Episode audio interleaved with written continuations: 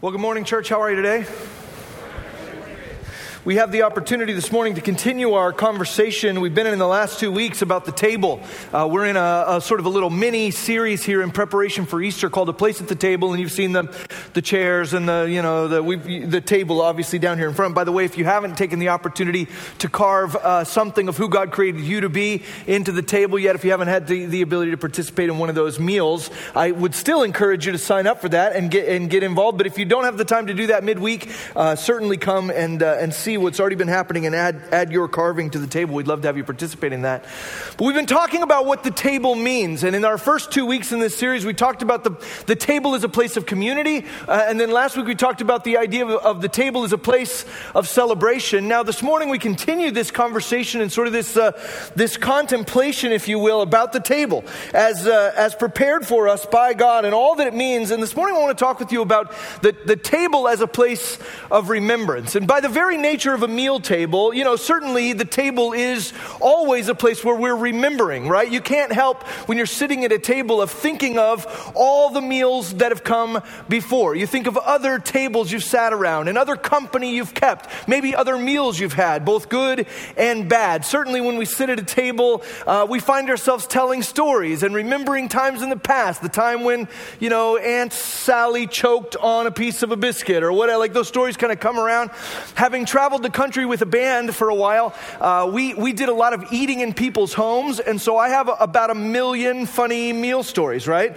Uh, there was a month solid. We, there was one time when we were on tour, traveling the country, where for a month, every night we had some kind of enchilada, right? And it was just, it didn't matter what, we were in different states, we were in different people's homes, and every night they'd be like, we've got something special prepared for you. And we're like, what's it gonna be? Please let it be a Costco lasagna, you know? And they'd be like, we made you our famous enchiladas. And we're like, okay, we just had that the last 28 nights, but all right, you know. Um, I, I've, I have all kinds of funny memories, memories of meals. One of the, one of the funniest things, or not the funniest, but one of the weirdest things that happened, we were in Minnesota doing a concert, and uh, before the concert, we went over this very generous lady, invited our whole band over to her dinner, uh, to her house, and she says, I'm going to make you my famous dinner before your concert. I've made you my, this is the meal that my family has loved for generations. She says, we call it uh, Yum Yum Hamburger.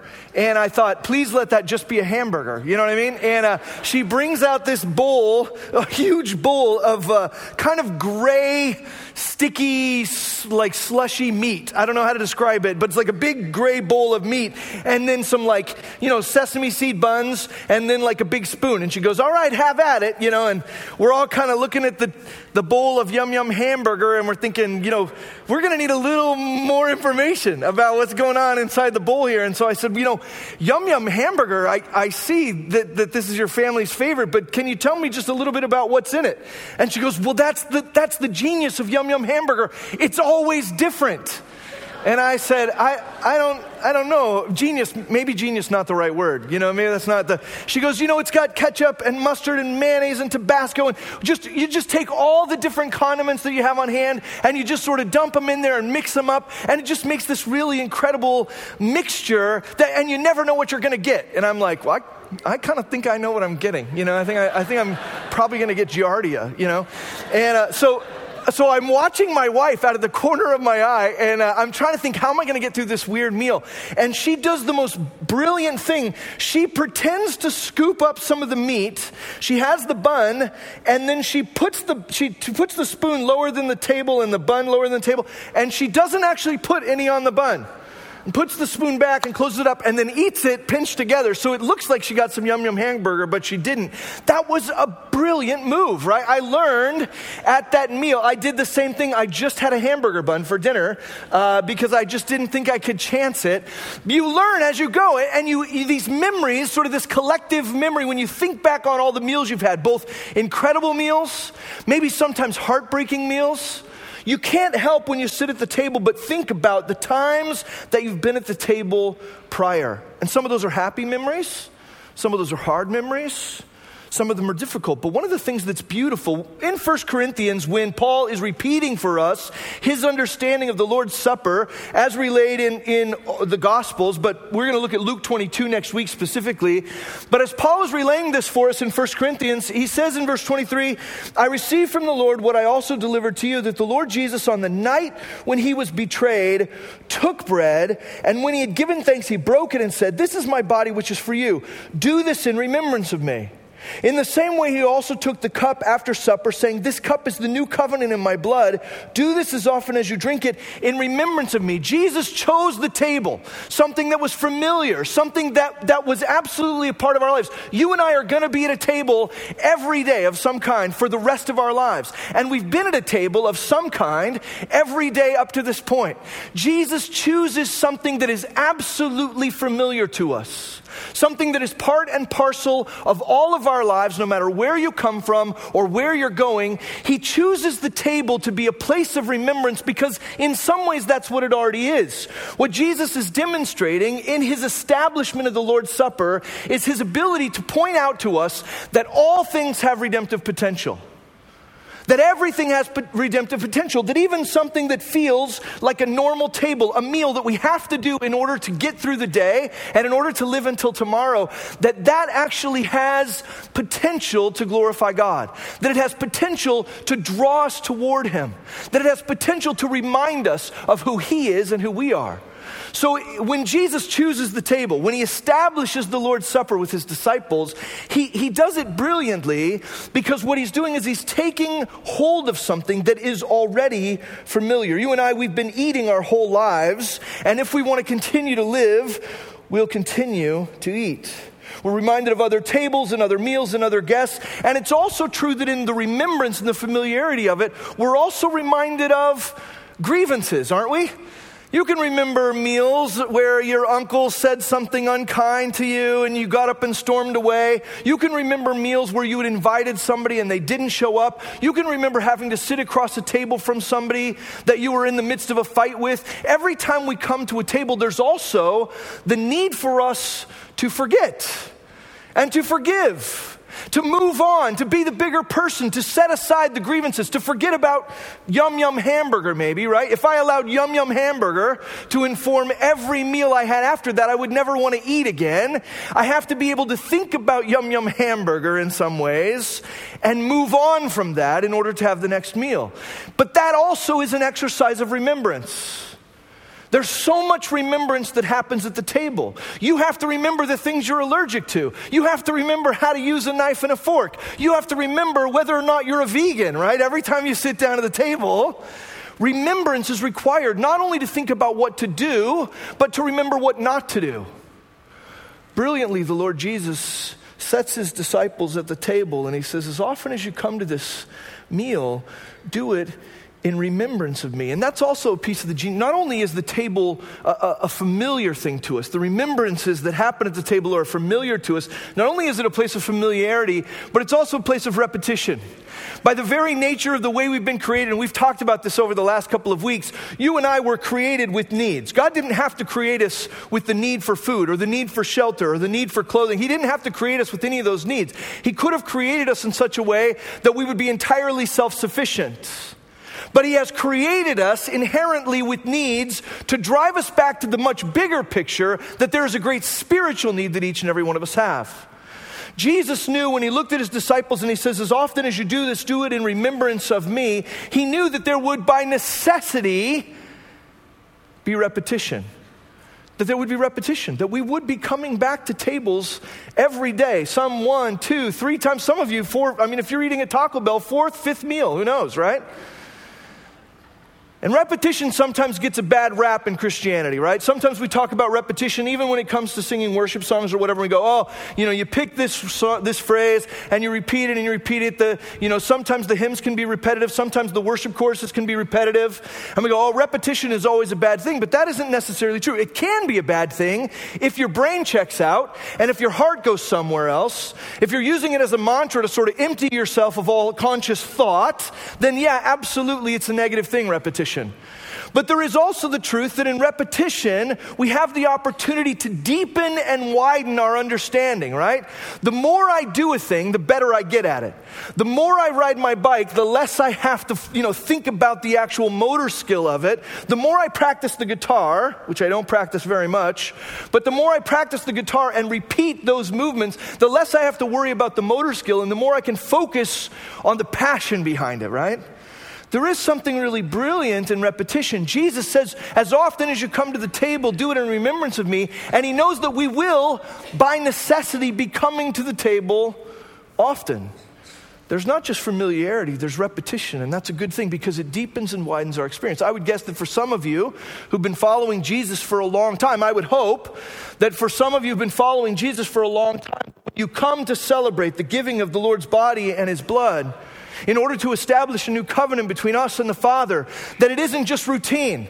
That it isn't just, you know, sort of a, a, bullet point on the agenda of our service, that it's not a thing we come to out of, uh, you know, just sort of rote regulation, but that rather, rather in the repetition of it, your, your experience of who Christ is and what he gave, the giving of his body and his blood, your, your experience and your understanding of that is deepening and widening in the repetition. We learn as we eat. We learn as we share meals. We learn what we like and what we don't like. We learn how to navigate certain kinds of foods. My wife and I just went uh, this last week, we just went to a restaurant in Chino. We were driving to a concert in Pomona, and I was looking for a restaurant. We went to this place in Chino that was awesome, by the way. If you're looking for a good restaurant in Chino, I, I don't know that you'd be doing that. But we went to a place called Owen's Bistro. There's my little plug for them. And uh, they served us this soup at the beginning of our meal that had like full on grilled shrimp in it, right? With the tails and the whole thing in the soup.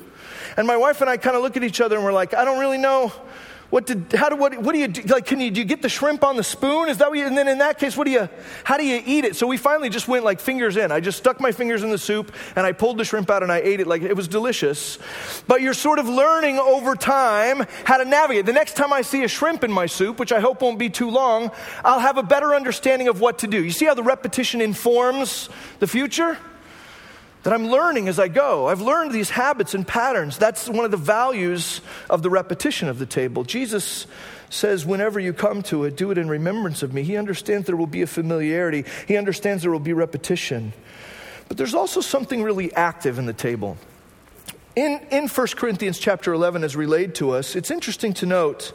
It says in verse 24, when he had given thanks, he broke it and said, This is my body which is for you. Do this in remembrance of me. It's important this morning as we talk about the table as a place of remembrance that it isn't just familiarity, it's not just repetition, but it's also a place of activity. Because when Jesus calls us to remember, he's not just calling us to an intellectual endeavor, right? He's not just saying, think about me, or think about what I've done, or think about my body and my blood. He's calling us to action. He says, do this in remembrance. And that is completely in line with the biblical understanding of remembrance from the very beginning. If you look at the Old Testament, every time we hear this idea of remembrance, it's never simply just an intellectual thing. For instance, um, you could turn, you don't have to turn there, we'll put it on the screen. But here's just one good example. In Genesis chapter 40, you guys might be familiar with the story of Joseph, right?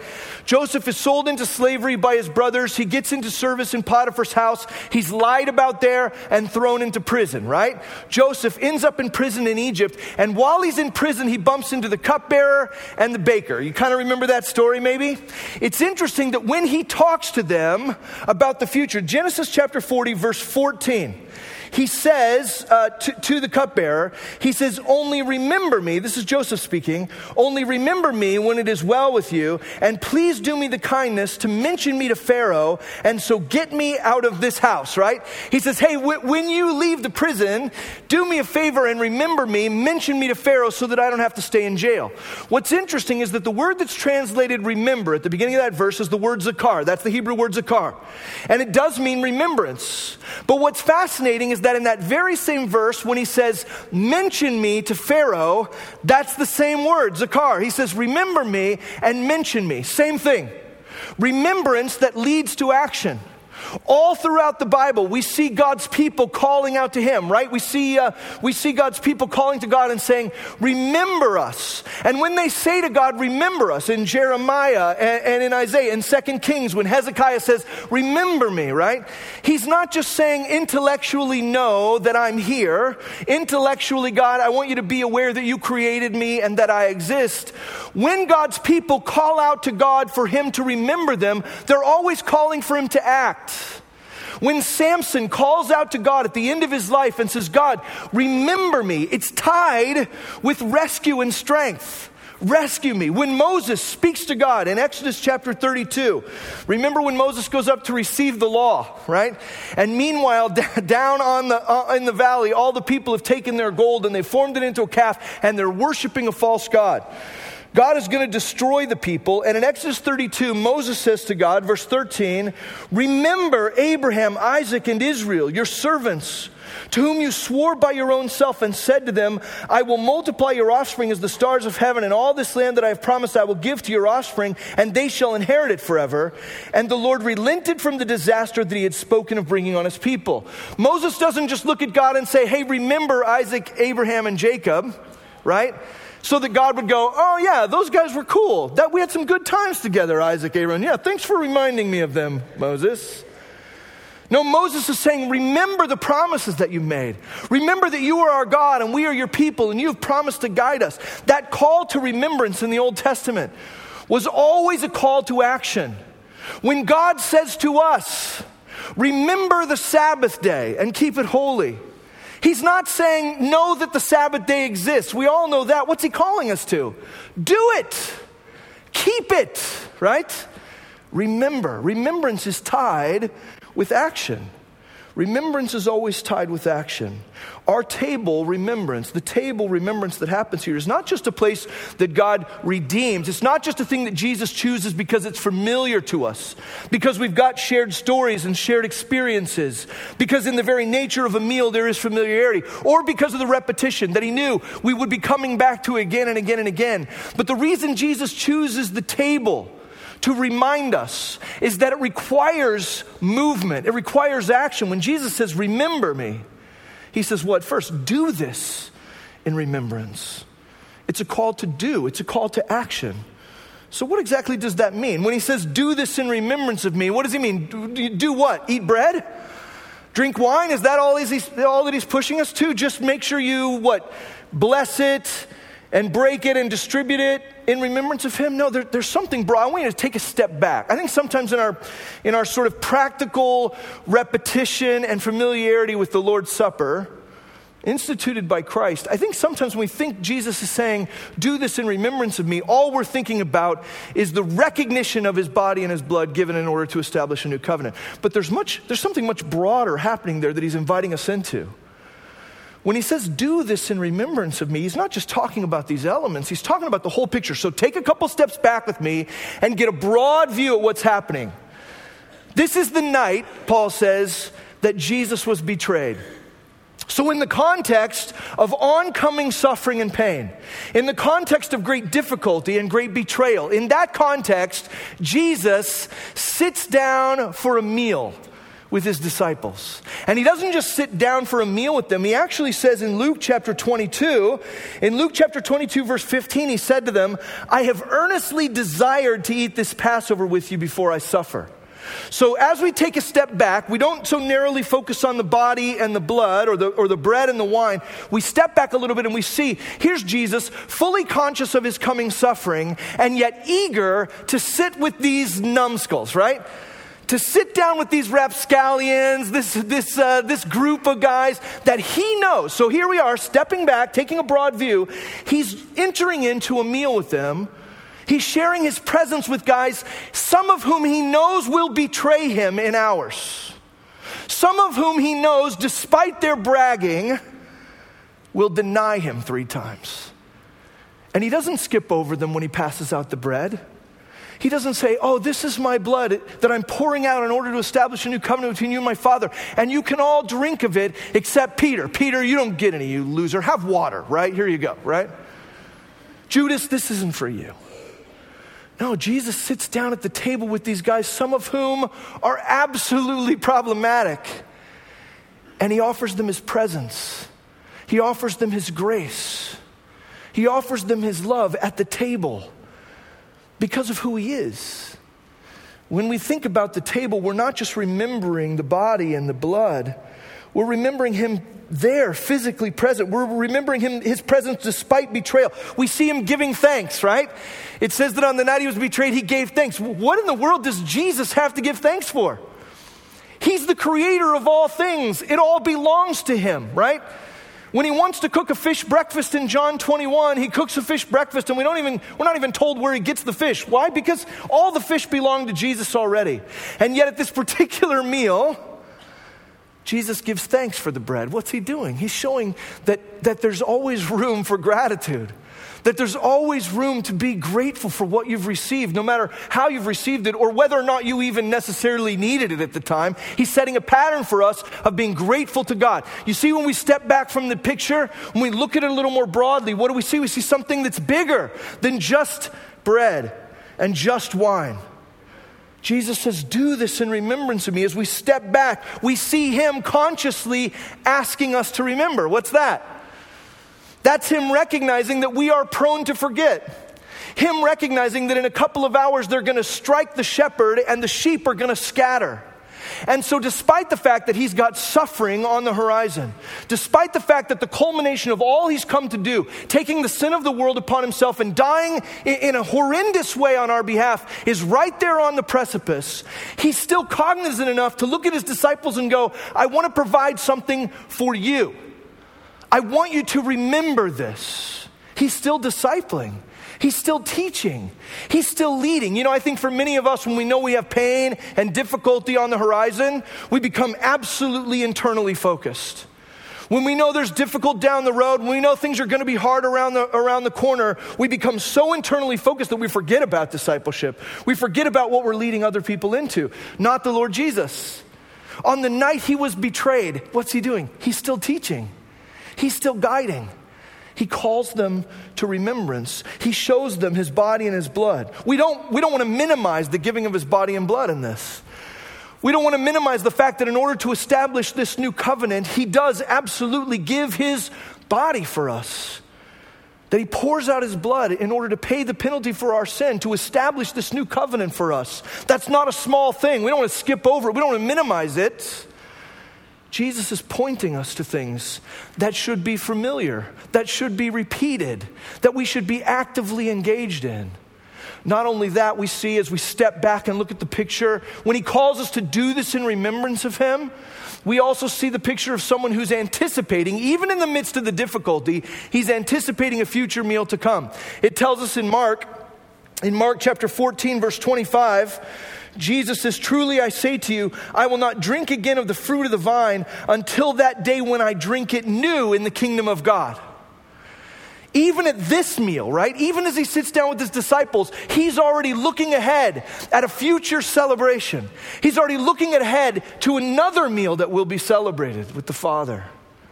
He says, even in what's recollected for us in 1 Corinthians 11, whenever you eat this bread and drink this wine, you what? You proclaim the Lord's death until he comes.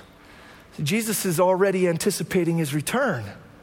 He's already anticipating that sort of final, completed victory, even in the midst of the pain of the moment. And so when Jesus looks at us, when he looks at his disciples and says, Do this in remembrance of me, that remembrance isn't just think about me or just bring to mind some things that I did, bring to mind my body and my blood. No, he's saying actively enter into this entire picture the presence of God, the grace of God, the community of God, the discipleship of God, the sacrifice of God, the future thinking and anticipation, the eagerness of God. Enter into all of that as often as you do it. And what's interesting about those words, as often as you do it, in the church, we've sort of said, well, as a church, you, you can sort of choose to, to take communion whenever you want. You know, you can, it doesn't give us real strict guidelines. So some churches celebrate communion every week, some do it every month, like we do here, some do it a couple of times a year, and you've sort of got a lot of room. Look, Jesus wasn't thinking, when he said, as often as you do this, do it in remembrance of me, he wasn't thinking about some sort of organized ceremony in the church. He was thinking about a meal. When he says, as often as you do it, What's he pointing at? He's pointing at the fact you're going to eat every day for the rest of your lives. And so, as often as you come to the table, if you're one of those guys who just eats one big meal, or you're somebody who eats three times a day, or if you're somebody who's hitting Taco Bell at 2 a.m., as often as you come to the table, remember me. Actively remember me. I actually went to a church for a little while in Reedley that um, one Sunday they substituted the bread and the juice with, uh, with orange juice and pancakes. And, and, it was it was troubling, right? I remember, like as a, I was sitting in the crowd thinking, like, I don't. Number one, I don't know if we should be doing this. Number two, I don't know if lightning's going to strike. Number three, I feel really uncomfortable eating the pancakes and the orange juice in remembrance of Jesus. But the pastor and the elders of that church were trying to make the point that you and I aren't necessarily always going to have access to these weird little church crackers, whatever those things are, right? And we're not necessarily always going to have, I hope in your house you don't have any tiny plastic cups of grape juice. That's super weird too, right? But you know what you will always have? You will always have bread. You will always have wine, or you will have something to drink that is reflective of the sacrifice of Christ. Right? You're going to come to the table again and again and again. And what happens if, if we start to think that Jesus is establishing a cute little ceremony to happen in the church once a month or once a year, then we miss out on the fact that Jesus was trying to say something much broader. Actively remember me. Every time you come to a table, do it like this. Do you consciously think about the Lord Jesus every time you sit down for a chimichanga? You consciously think about the Lord Jesus every time you sit down for a BLT? I, I bet that you don't. And, and part of the problem is that what we've done is we've said, well, no, there, there is a place for remembering Jesus. And it's once a month on the third Sunday with the weird cracker and the tiny cup. Shame on us. That's not what Jesus was doing. Otherwise, he would have got weird crackers and tiny cups. What Jesus was sitting down to was a, was a celebration meal something that was familiar to them, something that was repetitive, something that was active. And don't miss this. Fourthly, I want you to see that when we talk about the table as a place of remembrance, the table is something necessary. There is a necessity to it. You and I have to eat. We have to eat or we'll die. Jesus knew that there was a necessity to the table that would bring us back again and again, that it wasn't the kind of thing we would opt out to. And he chooses to tie our remembrance of him to the table because we might sometimes lose track of how necessary he is to us, but you and I will never lose track of how needy we are for another taco or how needy we are for another cheeseburger in our shame, we do sometimes forget the fact that we are desperately in need of Christ, but our stomach starts to rumble, and you remember that you need breakfast. And so Jesus ties our remembrance of Him with the necessity of our, of our meals. So that we'll understand that more than we ever need a taco, or more than we ever need a sandwich, or more than we ever need a pancake, we desperately need him. Why? Because we are people who are prone to forget. What is it we're celebrating on Palm Sunday, right? What we're celebrating on Palm Sunday is a group of people in the triumphal entry. Jesus comes in and the people are shouting, as Christina's already said, Blessed is he who comes in the name of the Lord, right? Hosanna! Woohoo! And four stinking days later, they're yelling, Crucify him. What happened there? Did they not mean it on Palm Sunday? No, I think, they, I think they meant it. I think we're just people who are prone to wander. I think we're people who are prone to forget, prone to leave the God we love, as the psalm says, right? Or the, the song says, right? That we are by nature forgetful people. That's why God has called his people to remember him again and again. So much of what we've been studying in the book of Hebrews is to look at the people of Israel and say, they saw God and they saw his mighty deeds and they tasted something of the movement of his spirit, and yet they did not couple their knowledge of him with faith. Don't fall into that trap. Don't forget what you've seen. Don't forget. Remember, there is a necessity for us in remembering the Lord Jesus that is greater than our necessity for food. But physiologically, it doesn't always feel that way. Deuteronomy chapter 6, verse 10 it says, When the Lord your God brings you into the land that he swore to your fathers, to Abraham, to Isaac, and to Jacob to give you, with great and good cities that you did not build, and houses full of all good things that you did not fill, and cisterns that you did not dig, and vineyards and olive trees that you did not plant, and when you eat and are full, right? When you eat and are full, verse 12, then take care, lest you forget the Lord who brought you out of the land of Egypt out of the house of slavery. What's the implication? That when things are good, when our stomachs are full, when we have cisterns and wells and fig trees and olive trees and we, we got all this other stuff that we need, that in those moments where we feel satisfied, there is an inclination on the part of a human being to go, I did all this. I got myself here. Look at how good I have it. Look at how blessed I am. Look at this house. Look at these clothes. Look at this family. I am such a lucky guy. I've made so many good decisions.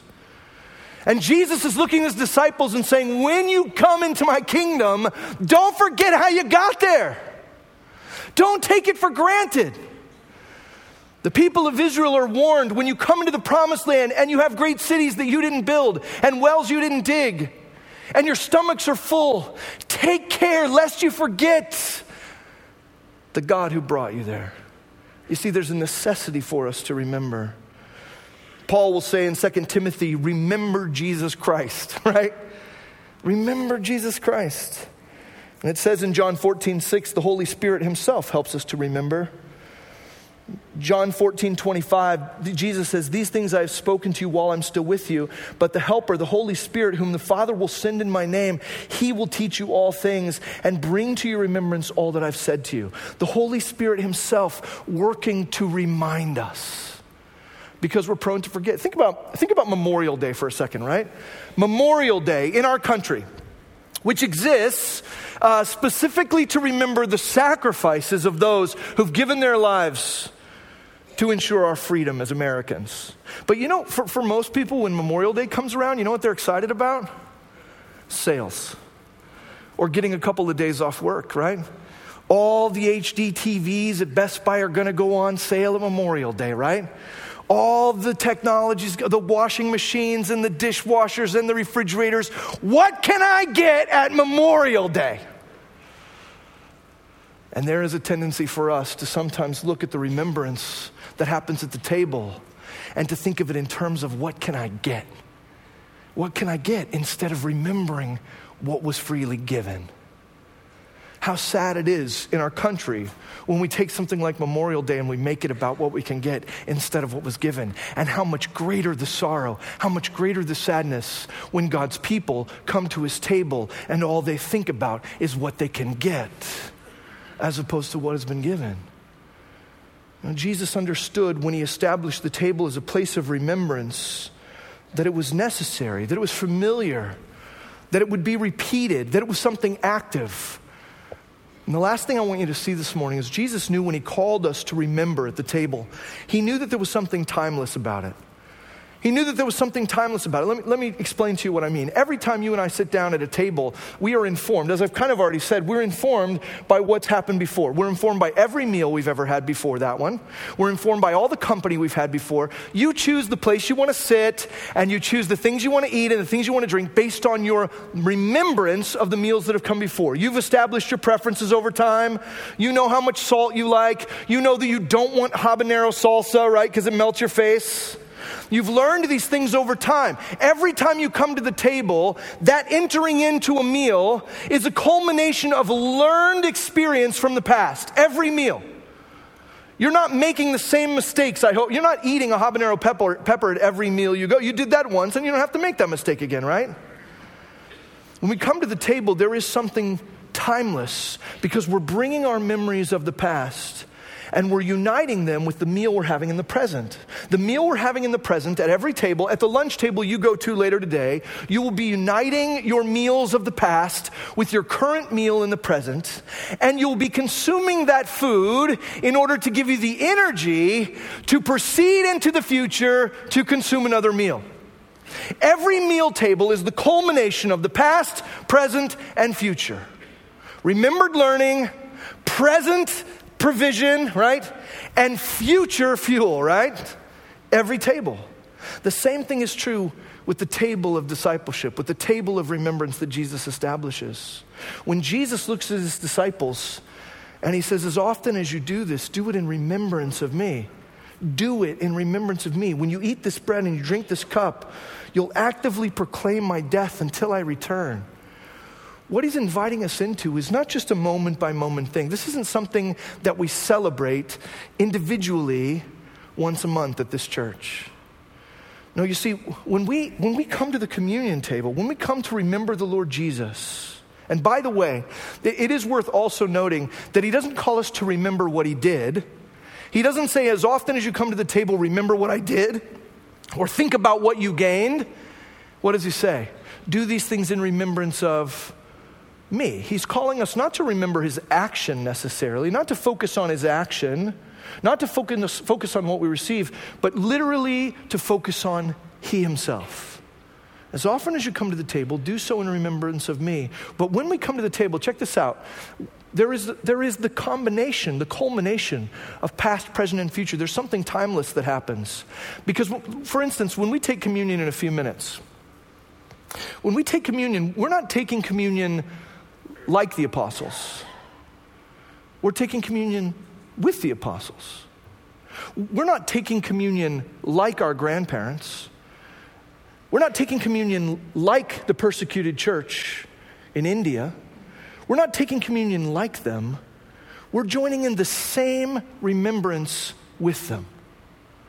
There's something timeless about the table in that it is the culmination both of historical remembrance and present remembrance and future anticipation.